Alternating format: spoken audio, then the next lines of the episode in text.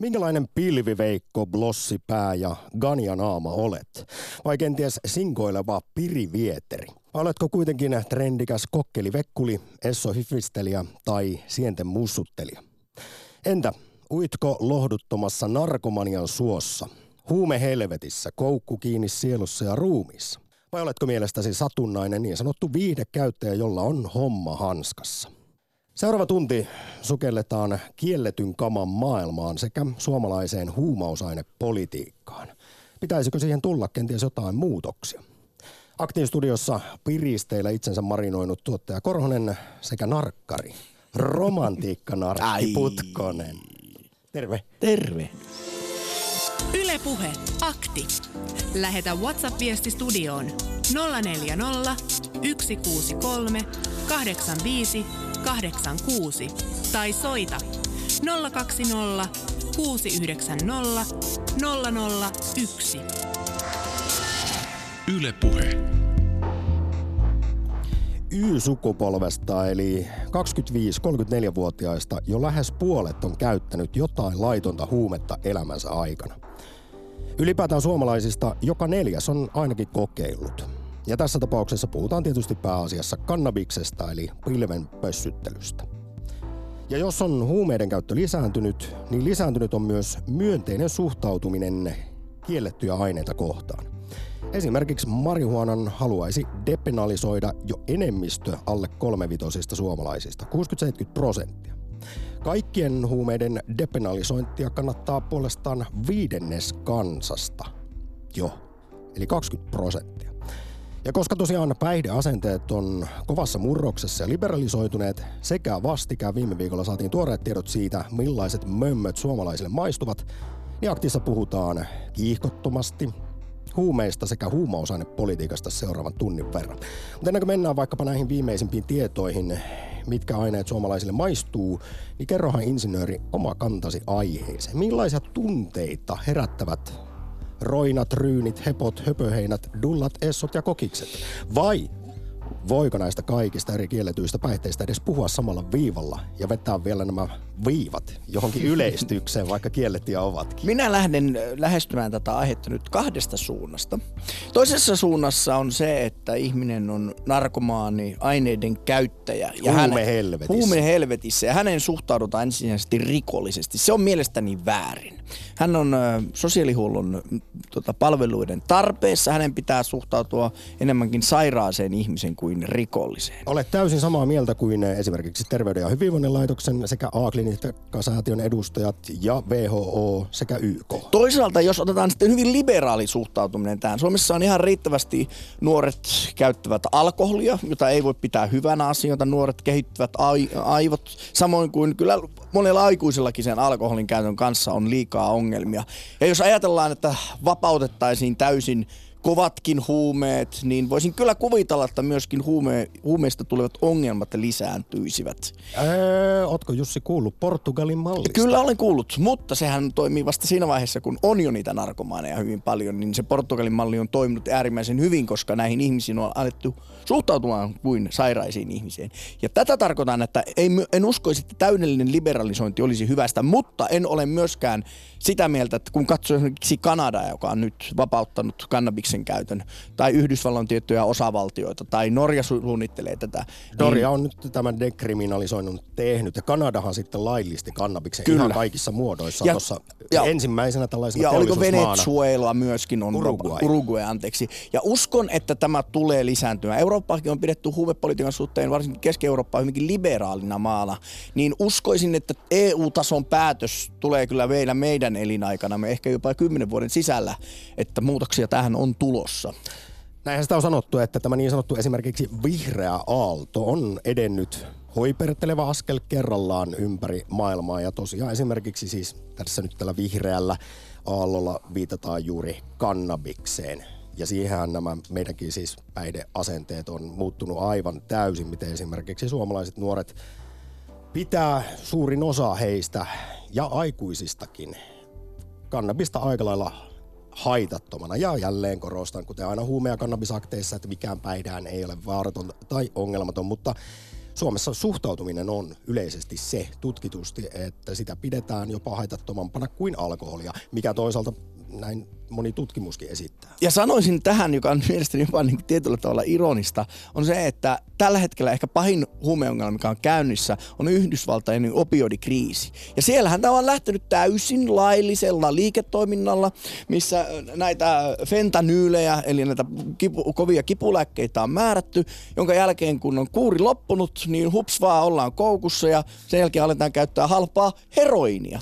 Lukujen mukaan jopa 80% kuulemma heroinin käyttäjistä on alkanut käyttää ensin näitä opioideja ja sen jälkeen vasta sitten hepoa. Että ei se lainsäädäntö, joka on niin kuin laillista liiketoimintaa, välttämättäkään paranna tai kontrolloi sitä huumeongelmaa, vaan pahimmalla tapauksessa voi pahentaa sitä. Jos muuten kiinnostaa, miten Yhdysvaltojen tämä aivan katastrofaalinen opioidikriisi on lähtenyt liikkeelle, niin muistaakseni kuukausi takaperin HBOlla loistava koomikko, satiirikko John Oliver käsitteli ohjelmassaan tätä melkein puolisen tuntia ja siinä paljastettiin tämä kyseinen lääkefirma Suku, joka 90-luvulla... Schräckerin perhe.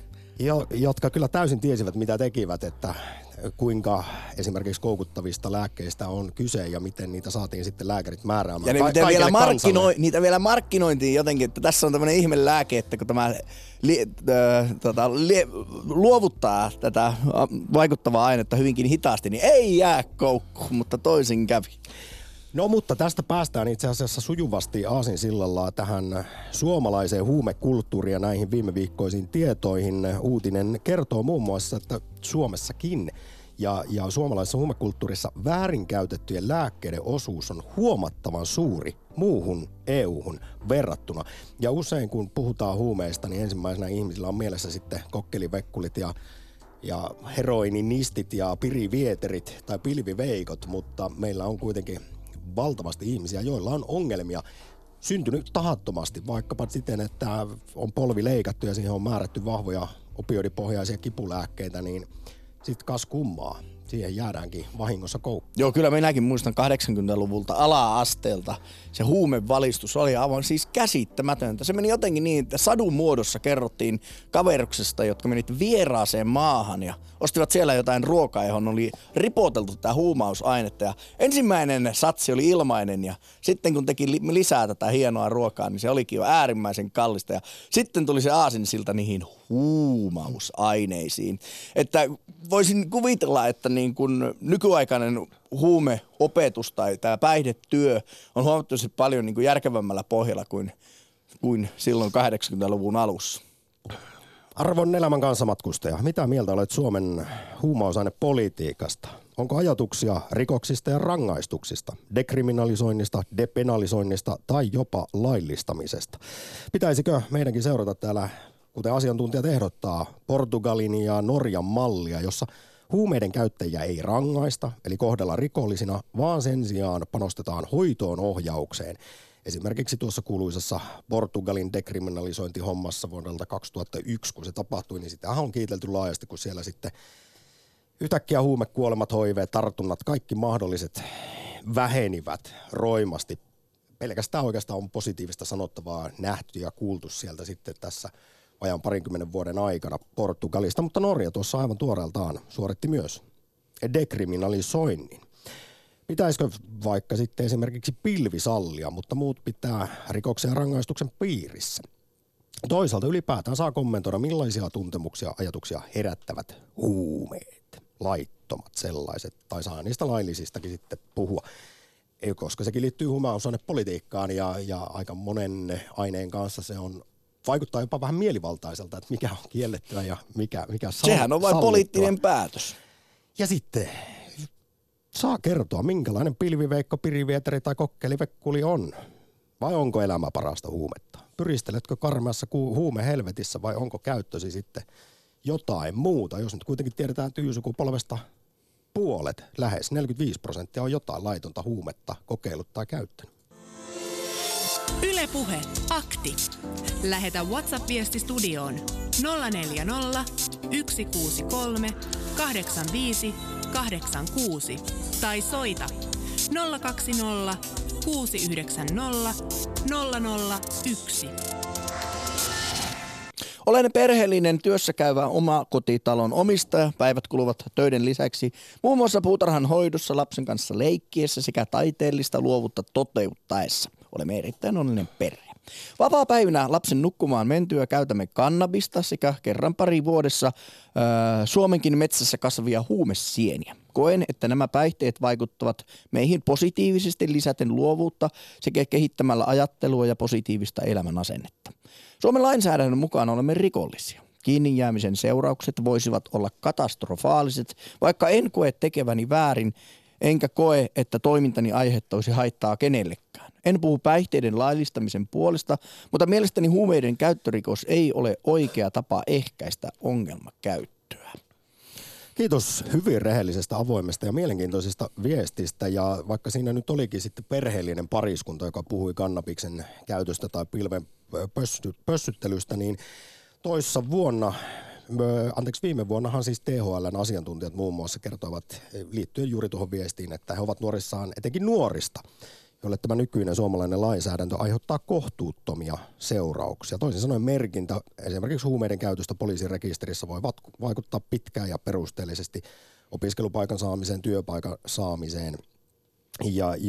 Vaikka kyse olisi vain poliisin huomautuksesta, niin sen merkintä säilyy rekisterissä 5-10 vuotta. Eikä mun mielestä tästä niin hirveän kauaa ollut ennen kuin tuli tämä huumausaineiden käyttörikoslakiin. Ja sitä ennen mun mielestä kaikki oli niin kuin huumausainerikoksia, jotka menivät oikeuden kautta sitten johonkin tuomioon. Ja nyt on käsittääkseni vain sakkotuomio on pienin, mitä tästä käyttörikoksesta voi saada. Otetaan lähetykseen huumeaktiin mukaan Helsingistä Joonas. Hyvää päivää. No moro. Ootko pilviveikko vai pirivieteri? No ihan aluksi täytyy sanoa, että mulla ei ole niin kuin itse mitään tällaista niin huumeongelmaa. Se on ihan hyvä. No se on kivaa kuulla, jos ei ole huumeongelmaa. Joo, ei mitään tällaista. Kyllä mä oon sitä mieltä, että niin kuin Peter Tosh sanoo, että legalize it. Kyllä meidän niin kuin ehdottomasti pitäisi toi kannabis laillistaa. Sitten mun mielestä on hyvä lähteä ja ihan ylipäätään ei. Mun mielestä on niin erittäin hyvä, jos niin huumeet laillistetaan. Niin ei. Siis sä mainitsit tuossa, että pitäisi pilvilaillistaa, mutta oletko sitä mieltä, että kaikki huumeet dekriminalisoitaisiin kuten Portugalissa? Joo. Kyllä mä luulen, että se olisi aika hyvä niin suunta. Oletko sä joutunut ongelmiin virkavallan kanssa omien päihteittesi käytön takia? No en tajua miksi, mutta kytät on niinku koko ajan mun perässä. Onko koko ajan? Et tos kun mä niinku kävelen tuolla Stacelle tälleen, niin mua hiilostetaan ihan jatkuvasti. Mä en niinku ymmärrä miksi. Kyllä mä jotenkin, mä näen, että tää on joku uusi, tää on ihan tällä NVO, uusi maailmanhallitusjuttu, että on nää huumeet ja ei.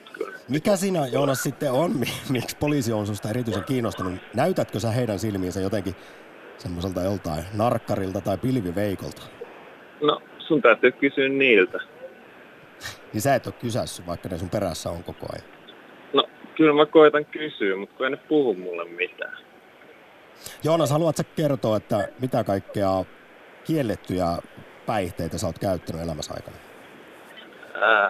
Piri, kokkeli, essoi, mämmi, dänkki, bensoi. Mitä näitä nyt on? Mitä on mämmi ja dänkki?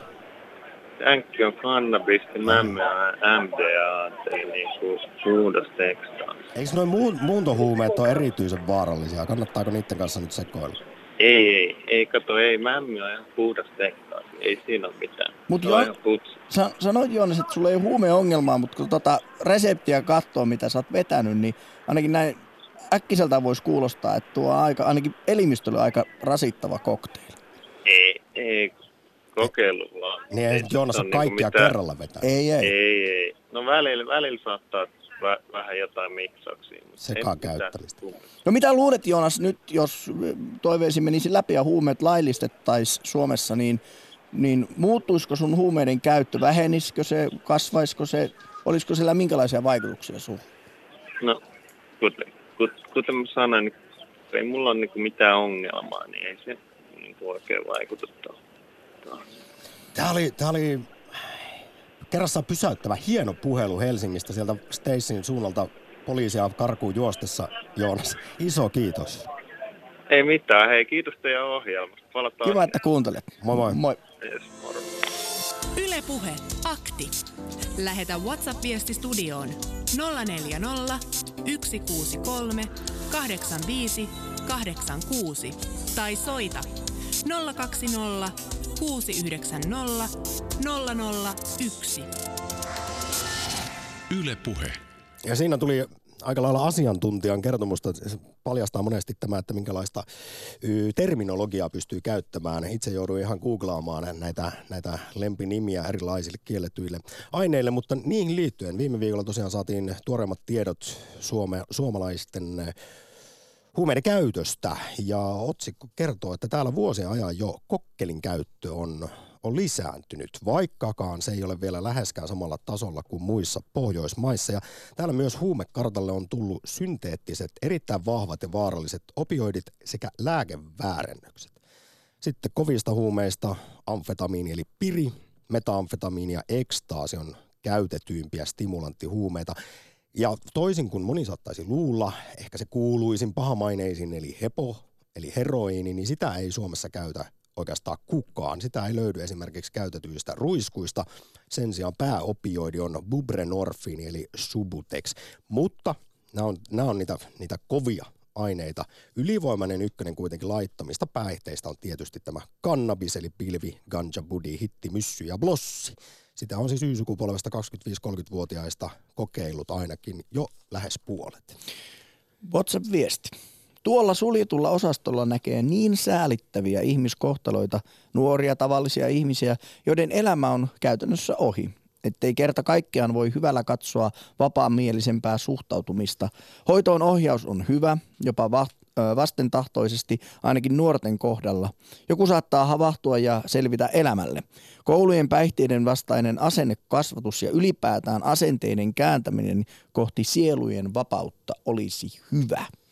Kyllähän se noiden päihteiden kanssa, oli se sitten viina tai oli se sitten huumeet, niin kohtuus, järkevyys siinä hommassa, niin se on kaiken A ja O. Ja kyllä niin kuin voisin kuvitella, että mitä voimakkaampi joku aine on, niin sitä suurempi kohtuullisuus pitää olla.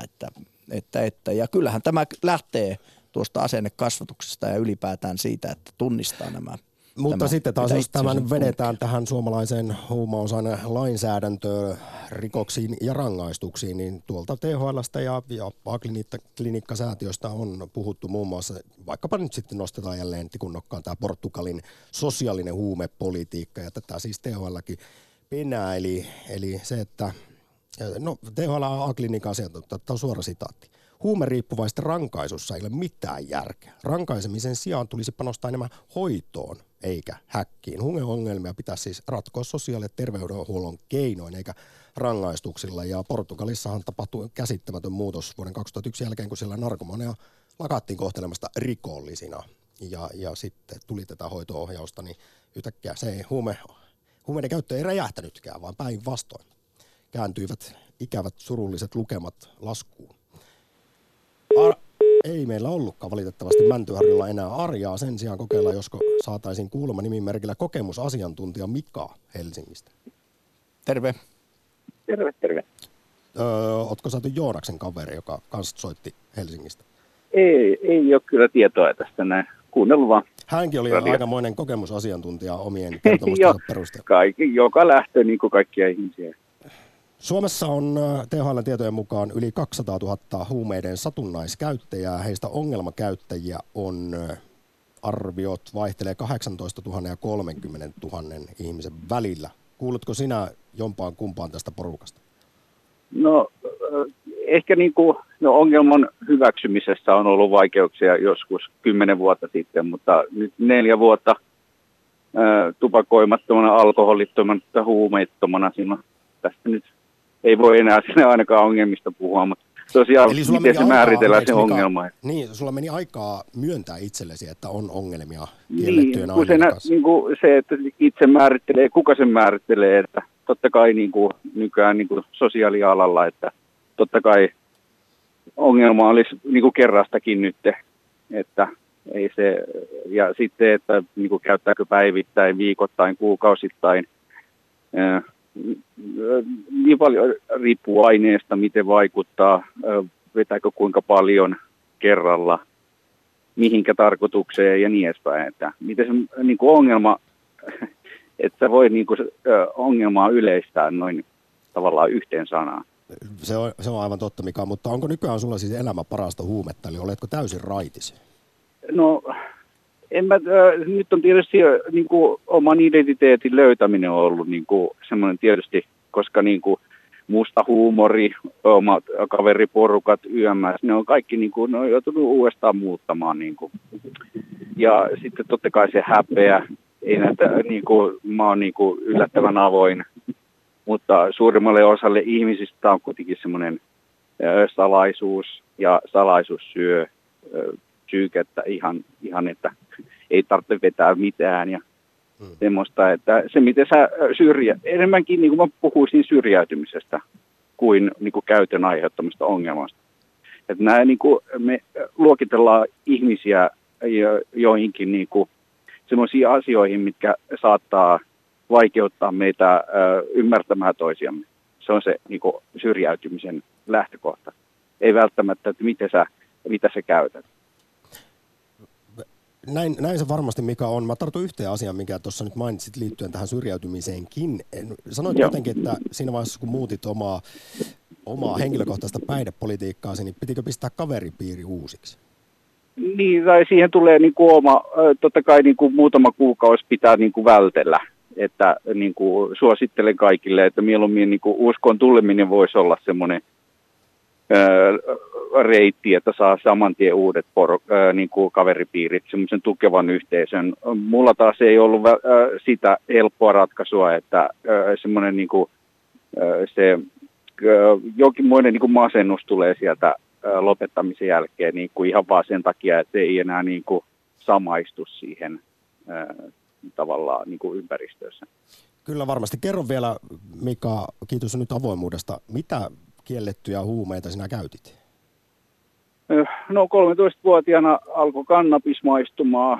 Sitten tästä oli puhe MDMAsta. Se oli niin kuin siis, pitää vielä palata tuohon, että tutkimuskemikaali oli niin kuin 90-luvun lopussa se termi, nyt on muuntohuume. Eli tarkoitetaan, että yritetään niin kuin lainsäädäntöä niin kuin kiertää muuttamalla aineita, jotka vaikuttaa suht kohta samalla, sitoutuu samaan reseptoriin, mutta vaikuttaa pikkasen eri lailla.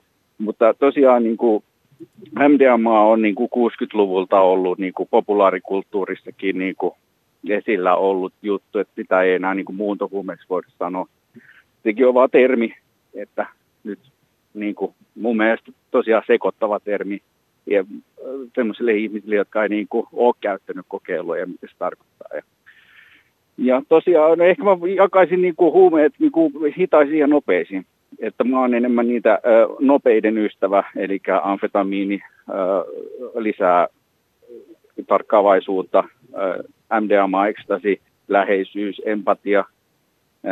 Kannabis oli se hidas, mitä mä tykkäsin käyttää, mutta mun lähipiirissä oli paljon niin kuin suonen sisäistä käyttöä, joka on sitten taas semmoinen kulttuuri, mitä mä en ikinä, niin kuin, mä pelkäsin sitä, niin että mä, niin kuin se niin kuin piikki tekee siitä harrastuksesta ja erilaisen.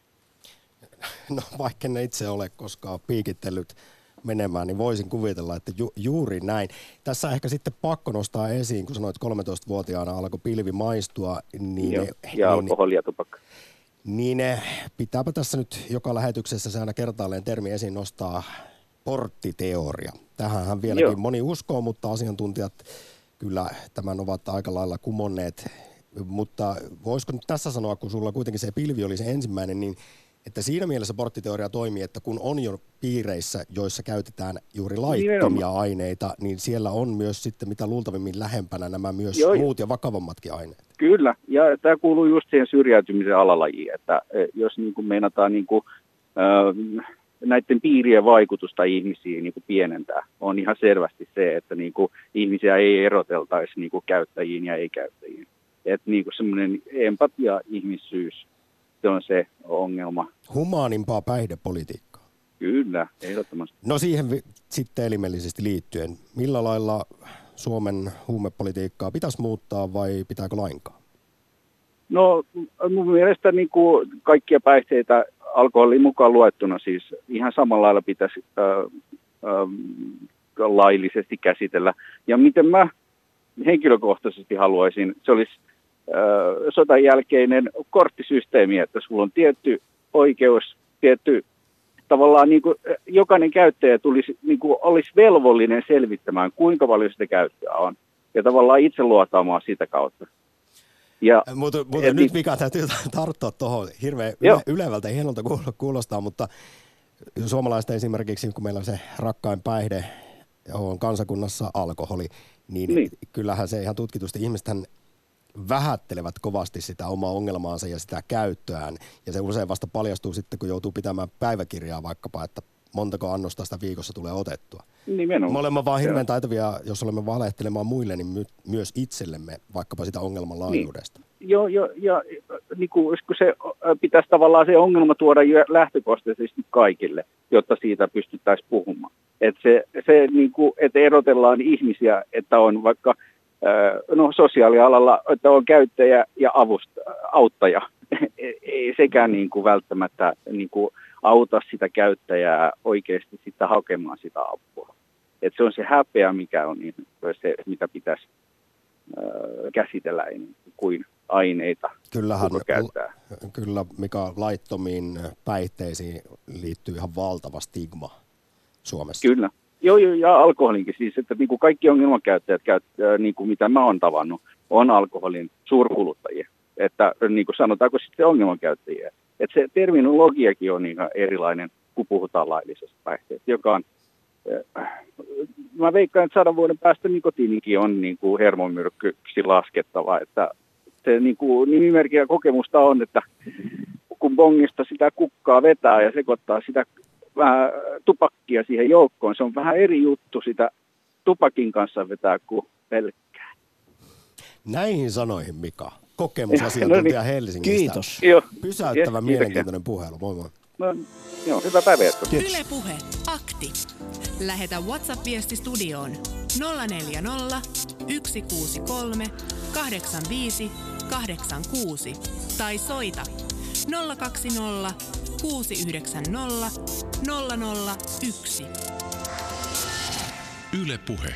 Täytyy tuohon muuten lisätä se, että vaikka tupakka tällä hetkellä on Suomessa täysin laillinen nautintoaine, niin Savuton Suomi 2030 etenee päivä päivältä kohti sitä hetkeä. Kun... Ja suunnitelmien mukaan, vaikka siihen moni ei usko. Kyllä, ja mikäli minä olin ymmärtänyt oikein, niin tämä on maailman ainoa valtio, Suomi. Jossa on kirjattu laki, kyllä. Savuttomuus. Lipposen hallitushan sen jo aikanaan teki, ja voisin kuvitella, että uudessa hallitusohjelmassa, kun ilmoitettiin verokorotukset esimerkiksi tupakkaan, niin sehän tarkoittaisi sitä, että kohta se on 10 aski, niin olettaisin, että sekin kyllä varmasti vähentää ihmisten kessuttelu. Kyllähän sinä siis tiedät, että noilla maagit... Se kipuraja, kipukynnys voi olla se 10. Muista, kun eilen puhuttiin niistä esoteriasti, niin maaginen 10, se on niin paljon isompi, vaikka 10 euroa 1 sentti kuin 999. Kyllähän mainosmiehet tämä on tienneet jo kautta aikaista. Tai tähän numerologiaan, joten kyllä. Mukaan meidän huumeakti.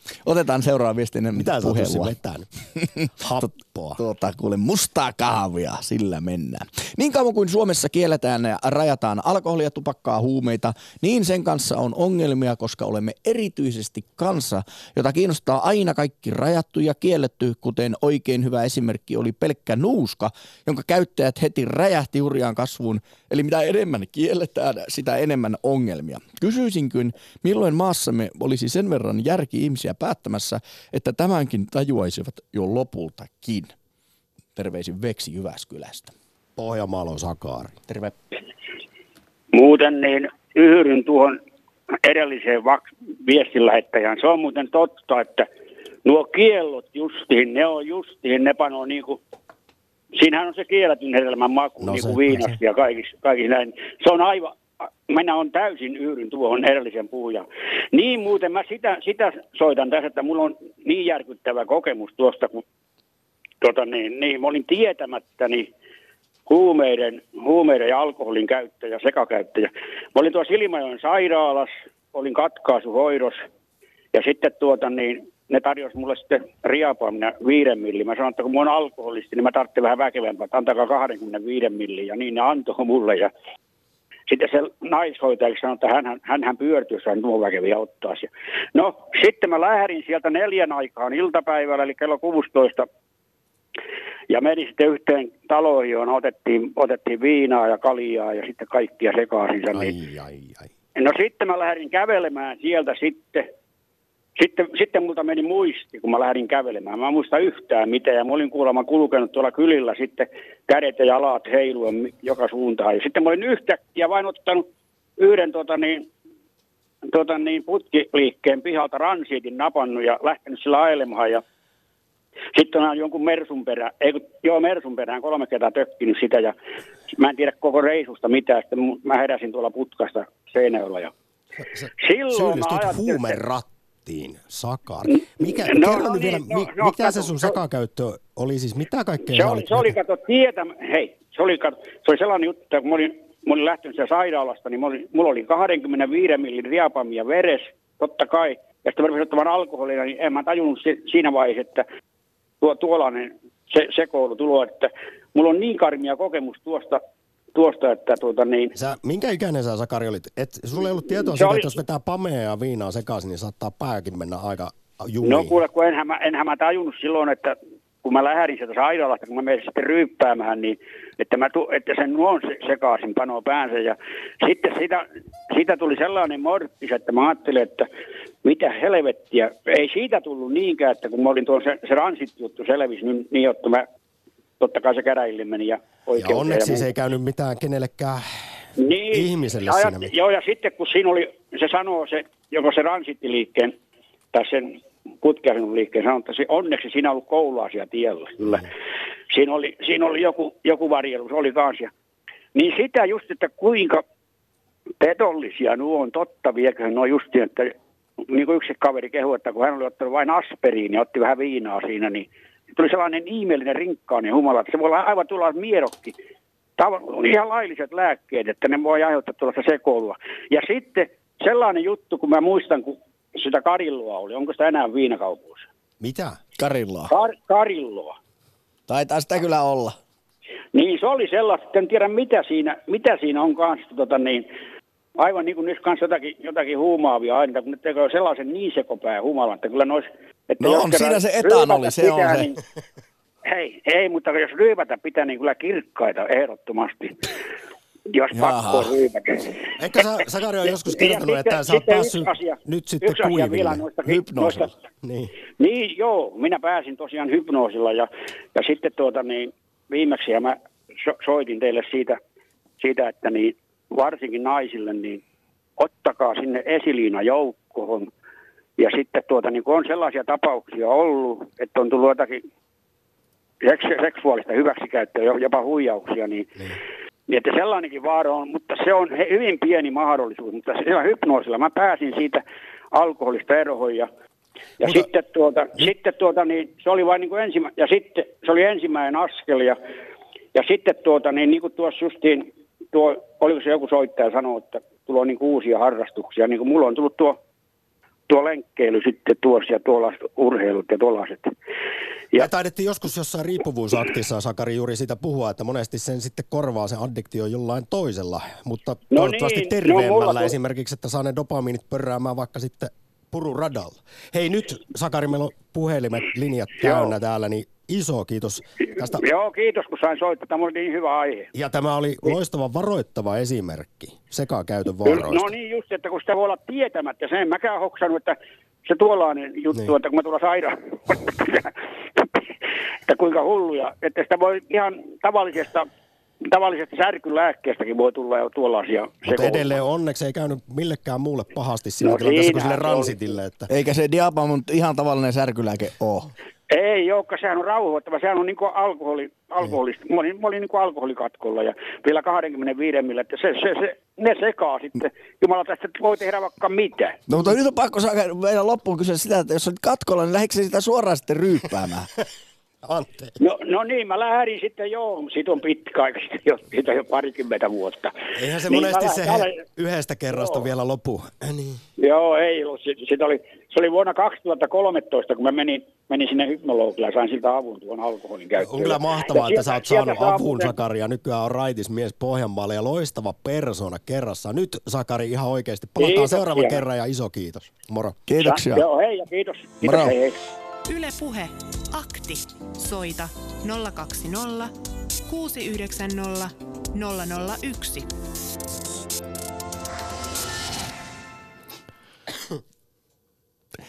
Puhuit siitä Norjan vapautuneesta, liberaalimmasta päihdepolitiikasta ja kannabiksen suhteen, niin saamme Norjasta viestin. Norjassa asuvana näen päivittäin käytettyjä huumepiikkejä kadulla. Koiran ulkoiluttaminen ei ole turvallista, puhumattakaan lasten kanssa kävelystä. Onko tämä se maailma, johon muita paremman ja ylevämmän moraalin omaavat vihreät haluavat Suomenkin viedä?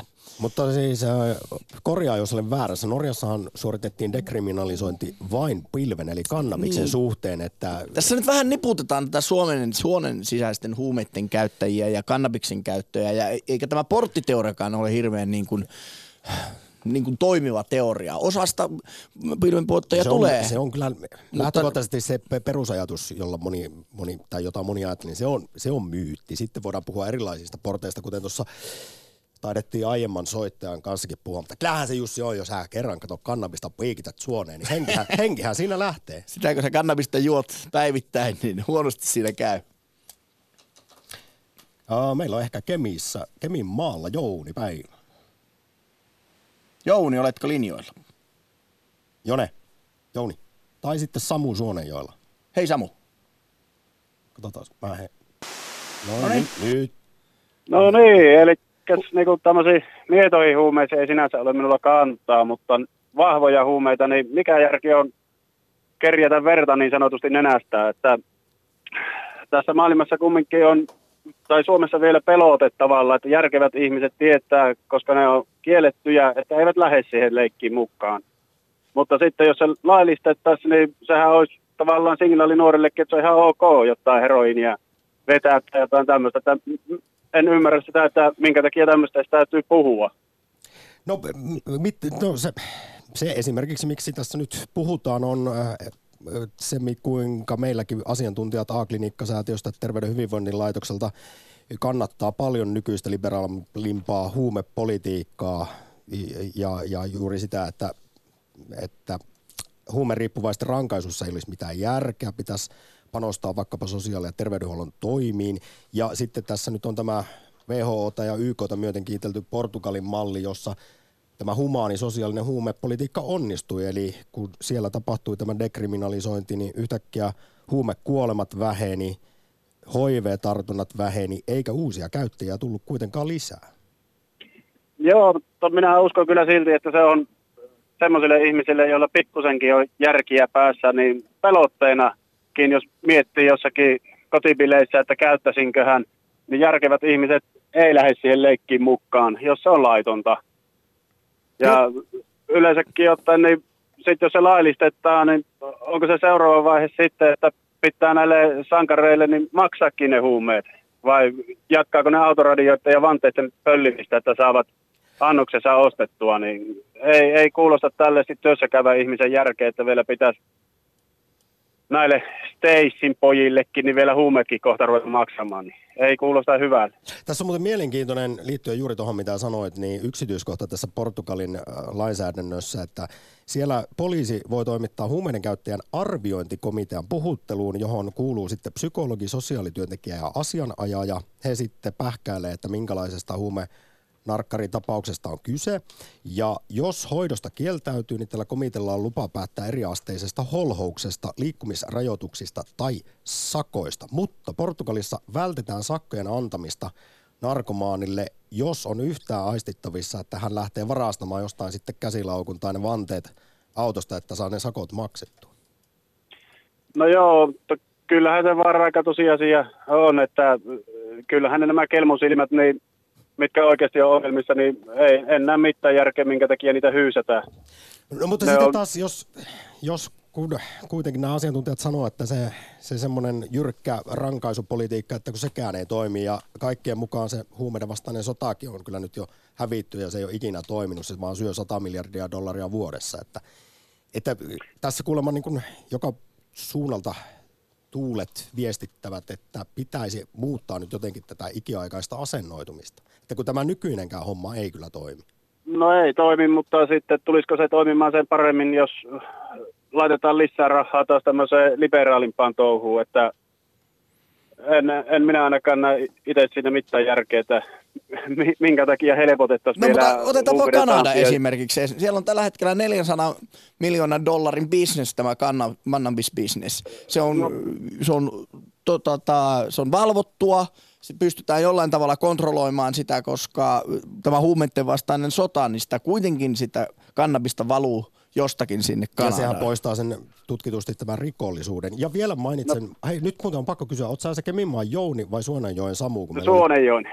No niin, hyvä, terve Samu. Niin, tämäkin on mielenkiintoista nyt tietysti, että puhutko sinä tässä näistä kovien huumeiden käyttäjistä vai esimerkiksi pilven poltteista, mutta... Minä puhun kovien huumeiden käyttäjissä, että ei sinänsä, jos pilvenpoltto, niin en näkisi sitä ehkä niin vaarallisena, että se on jokaisen oma asia. Mutta sitten tässä ruvetaan tämmöisiin kovin koukuttaviin huumeisiin menemään, niin siinä jokainen on nähnyt tuolla kaupungilla näitä kelmusilmiä, niin halutaanko niitä lisää tänne kaupunkikuvaan? En minä ainakaan. Aivan. Sen verran vielä mainitsin tästä käytön lisääntymisestä, mutta nyt en todellakaan puhu sitten piristä tai heroinia käytetään, mutta näistä kovista vaikka suonen sisäisistä, mutta kannabiksesta mielenkiintoinen tieto sitten taas Yhdysvalloista, jossa 9 osavaltiossahan pilvi on laillistettu, dekriminalisoitu ja myös Washington DC:ssä, niin siellä esimerkiksi Coloradossa, joka oli yksi ensimmäisistä osavaltioista, niin siellä nuorten pilvenpoltto tämän laillistamisen jälkeen väheni tutkimusten mukaan, koska siitä puuttuu tuo edellisen soittajan Sakarinkin mainitsema kielletty hedelmän maku sitten. Niin, no se on, mutta no, sanotaan näin sitten, että kannabikselle kyllä ja koville huumeille jyrkkä ei. Tämä oli hyvä loppukaneetti, Samu. Kyllä. Kiitos ja aurinkoista kesäpäivä jatkoa Suonenjoelle. Siitäpä samaa. No niin, hei. Yle Puhe, akti. Lähetä WhatsApp-viesti studioon 040 163 85 86 tai soita 020 690 001. Yle Puhe. Hei, olen kipukroonikko ja lääkkeeksi on määrätty muun muassa bentsoja ja oksikodonia, eli opioideja kovaan kipuun. Amerikan opiaattisotkut ovat valitettavasti vaikuttaneet kipupotilaiden lääkkeiden saantiin näiden väärinkäyttäjien vuoksi. Vituttaa. Itse en voisi jäädä riippuvuussuhteeseen, koska sivujeni opioidin reseptorit toimivat niin, etten saa minkäänlaista mielihyvän tunnetta opiaateista. Miksi siis käyttäisin ainetta kuten muuten kuin kipuun? On siis täysin yksilöllistä, miten eri aineet ihmiseen vaikuttavat. Tämä pitäisi ainakin lääkärikunnassa ottaa huomioon, jossa nyt jenkkien takia velloo opiaattihysteria. Opiaattihysteria, niin. Joo. Tähän liittyen itse asiassa kipupotilaidenkin hoitoon, niin mehän teimme helmikuun lopussa kannabisaktin, koska tuolloin EU-parlamentti ilmoitti, että se haluaa Euroopassa lääkekannabiksen niin sanotusti Kela-korvauksen piiriin. Tämä tuli siis ihan EU-parlamentista ja päätöslauselmasta ja perusteluissa todettiin muun muassa, tämä on siis suoraan sitaattia EUlta, kannabis tai kannabinoidit voivat olla tehokkaita muun muassa niveltulehduksen, astman, syövän, Crohnin taudin ja glaukooman oireiden helpotuksessa, pienentää diabeteksen riskiä, lievittää kuukautiskipuja, parantaa ruokahalua painonmenetyksen estämisessä HIV-AIDS-yhteydessä ja helpottaa mielenterveyden häiriöitä, kuten psykoosia ja Touretten oireyhtymää. Lievittää vielä epilepsiaa ja Alzheimerin tautiakin. Muistatko just sitä, eikö sä et ollut silloin mukassa kannabisaktissa, kun me käsittelimme tätä, että pitäisikö lääkekannabis EU-parlamentin mukaisesti tulla Kela-korvauksen piiriin ja enemmän laajemmin käyttöön sitten opioidien sijaan vaikkapa näissä kipupotilastapauksissa. Niin, mikäli minä olen ymmärtänyt oikein, niin kannabis on hyvä kivun lievittävä lääke. Tämän EU-päätöslauselman mukaan, niin tässähän sitä tuli pitkä litania suoraa tekstiä sieltä päätöslauselmasta. Otetaanpa Helsingistä Kari. Onko Kari linjoilla? Joo, tervehdys. Tervehdys. Tänään on puhuttu huumeista, koska viime viikolla kuultiin, että mitä Suomessa vedetään, minkäkin verran, ja myös kuinka tämä liberaali asennoituminen kiellettyihin päihteisiin on kovassa kasvussa Suomessa. Aivan. Minkälainen on oma asennoitumisesi? No oma asennoituminen on kyllä täysin päinvastainen kuin edellisellä soittajalla, että kyllä minun mielestä noita koviakin huumeita voisi laillistaa jollain tasolla reguloiduksi tuotteiksi ihan selkeästi, josta aikuinen ihminen saisi aika hyvin itse päättää omat asiansa. Ei tietenkään sillä tavalla, että apteekista saa mennä hakemaan herskaa, jos sillä tuntuu. Ei mulla ole siihen mitään ratkaisua, että millä tavoin se pitäisi tehdä, mutta sitä kohti kuitenkin. Heroini? No. Sori, Kari. Mitä? Sanoitko herska, eli tarkoitatko vaikkapa heroinia sitten? Kyllä. Jota muuten Suomessa tosiaan ei nähtävästi kukaan vedä, vaan sen sijaan sitten subuteksia. No niin, justiin. No, mutta eikö se ole aika lähellä tällä hetkellä, kun sitä subuteksia kuitenkin sieltä apteekista haetaan, sitten joku lääkäri on määrännyt ja sitä käytetään korvaushoutona, ja se on tällä hetkellä kuitenkin amfetamiinin jälkeen se toisiksi yleinen suonen sisäisesti käytetty huume. Niin, vissiin, mutta eikös niitä nyt määrätä sukutuksia niille, jotka sitä... Kyllä, mutta tarkoittaisitko sitä, että niin. saisi myöskin viihdekäyttöön käyttää näitä kovaksi luokiteltuja huumoja, muun muassa subuja tai herskaa? No ei, no ne on ehkä vähän turhan voimakkaan, mutta puhutaan nyt amfetamiinista ja tämmöisistä. Mä en näe itse siinä nyt mitään niin kuin valtavaa ongelmaa. Mutta mulle itselläni on hirveän paljon niistä kokemuksia, enemmän mä oon kannabismiehiä ja se jos joku nyt pitäisi olla ainakin laillista ja... Mä otan itse ennemmin jointin kuin bissen, jos mä menen aurinkoisena päivänä vaikka jonnekin ulos. Siellä sitten pajari tuoksuu puistossa ruohon nurmikon keskellä. Kasvatatko itse oman marihuonasi? En kasvata, mutta lähteet on ihan hyvät. Mutta miltä susta tuntuu, että... Kotikasvatus nimittäin on Suomessa siis aivan valtavasti kasvanut 2000-luvulla ja noussut. Kyllä. Ja käsittääkseni... Melkeinpä lähes kaikki, mitä täällä poltetaan, niin on jonkun kaverin kotikasvattama. Mutta miltä sinusta hei siis tuntuu se, että yhteiskunnan silmissä nyt leimataan rikolliseksi, eikä niinkään sanotaanko bilettäväksi, ihan normaaliksi nuoreksi henkilöksi? Niin, no jos se on nyt tällä hetkellä laitonta, niin kovin helpostihan sitä sillä leimaantuu rikolliseksi. Oletko joutunut viranomaisten kanssa koskaan tekemisiin? En ole mihinkään hankaluuksiin joutunut. Lähinnä olen moikkaillut ohikulkevaa poliisia. Niin, koska mä vaan... Jointti kädessä. Mitä? Jointti kädessä moikannut jeparia. No siinä se vieressä. Siinä minä olin tai olimme. Ei siinä nyt ainakaan täällä Helsingin suunnalla hirveämpää ongelmaa ole, kun terassillakin voi joskus möyhöttää, eikä sitten ole tullut mitään häsmäkkää. Kari, nostan vielä esiin alussa luetellut tiedot tästä, mikä on meininki Suomessa nykypäivänä esimerkiksi asennoitumisen ja käytön suhteen liittyen juuri kannabikseen, niin alle 3/5 suomalaisista jo 60-70% kannattaisi tätä depenalisointia. Ylipäätään kansalaisista sitten 5%, kun katsotaan kaikkia 18-vuotiaista eläkeläisiin, mutta Y-sukupolvesta nyt siis en ole... Äänestä voi ihan päätellä, Kari, että minkä ikäinen olet, mutta Y-sukupolvesta eli 25-34-vuotiaista jo lähes puolet on käyttänyt jotain laitonta huumetta pääasiassa, toisin sanoen siis pajautellut menemään, polttanut pilveä, niin kuulutko sinä tähän Y-sukupolveen? En, minä olen pikkasen päälle. Kuinka yleistä teidän sitten sinun ystäväpiirissäsi on kiellettyjen laittomien huumeiden käyttö? No kyllä mun mielestä suhteellisen yleistä on ja sitten nekin, jotka ei itse välttämättä halua käyttää, niin ei niitä häiritse yhtään, jos ympärillä muut käyttää. Niin eli se on osa sitä teidän, miten sitä nyt sanoisi, kulttuuria ja arkea. Mä oon noin 40-vuotias. Joo, kyllä, että niin kuin viikonlopulla hyvinkin helposti, niin jollain saattaa olla jopo ja sitten sitä poltetaan ja vietetään iltaa niin kuin ihan normaalisti. Otetaan bissejä tai tehdään mitä nyt hyvänsä. No nyt vielä sitten ota kantaa porttiteoriaan, sinä senkin rikollinen pössyttelijä Kari. Sanoit, että mieluummin kun vedät keppanaa, niin pajautat jointin menemään, niin kuinka lähellä on ollut, että siitä olisit siirtynyt sitten vaikkapa pirihelvetin pyörteisiin, eli vahvempiin aineisiin? ei kyllä millään tasolla lähellä. Että mä luulen, että tuommoinen porttiteoria saattaa olla ihan pätevä, jos kyse on sanotaan nyt alle 18-vuotiaasta niin nuoresta, joka aloittaa käyttämään. Mutta itsehän poltin ensimmäisenä esimerkiksi pilveä vähän vajaa 30-vuotiaana, niin jotenkin ehkä siinä nyt sitten on ajattelu ja kaikki muukin vähän kehittyneempää, että mä en ole ainakaan niin kuin minun henkilökohtaisella kohdalla tämä porttiteoria ei kyllä ole pätenyt millään tavoin. Mä olen sitten ihan mielenkiinnosta kokeillut kokaiinia ja amfetamiinia, että mikä se on se hirvittävä halo niiden aineiden ympärillä. Ja mulle niistä ei tullut mitään. Ne molemmat jäi siihen yhteen kertaan ja ei ole tehnyt mieli toista kertaa, että nyt tiedän jollain tavoin, mistä on kyse. Suuri kiitos, Kari, sinullekin rehellisyydestä ja soitosta kesäkuiseen huumeaktiin. Tämä oli viimeinen puhelu tähän lähetykseen. Kiitoksia ja kiitos hyvästä ohjelmasta. Kiitos.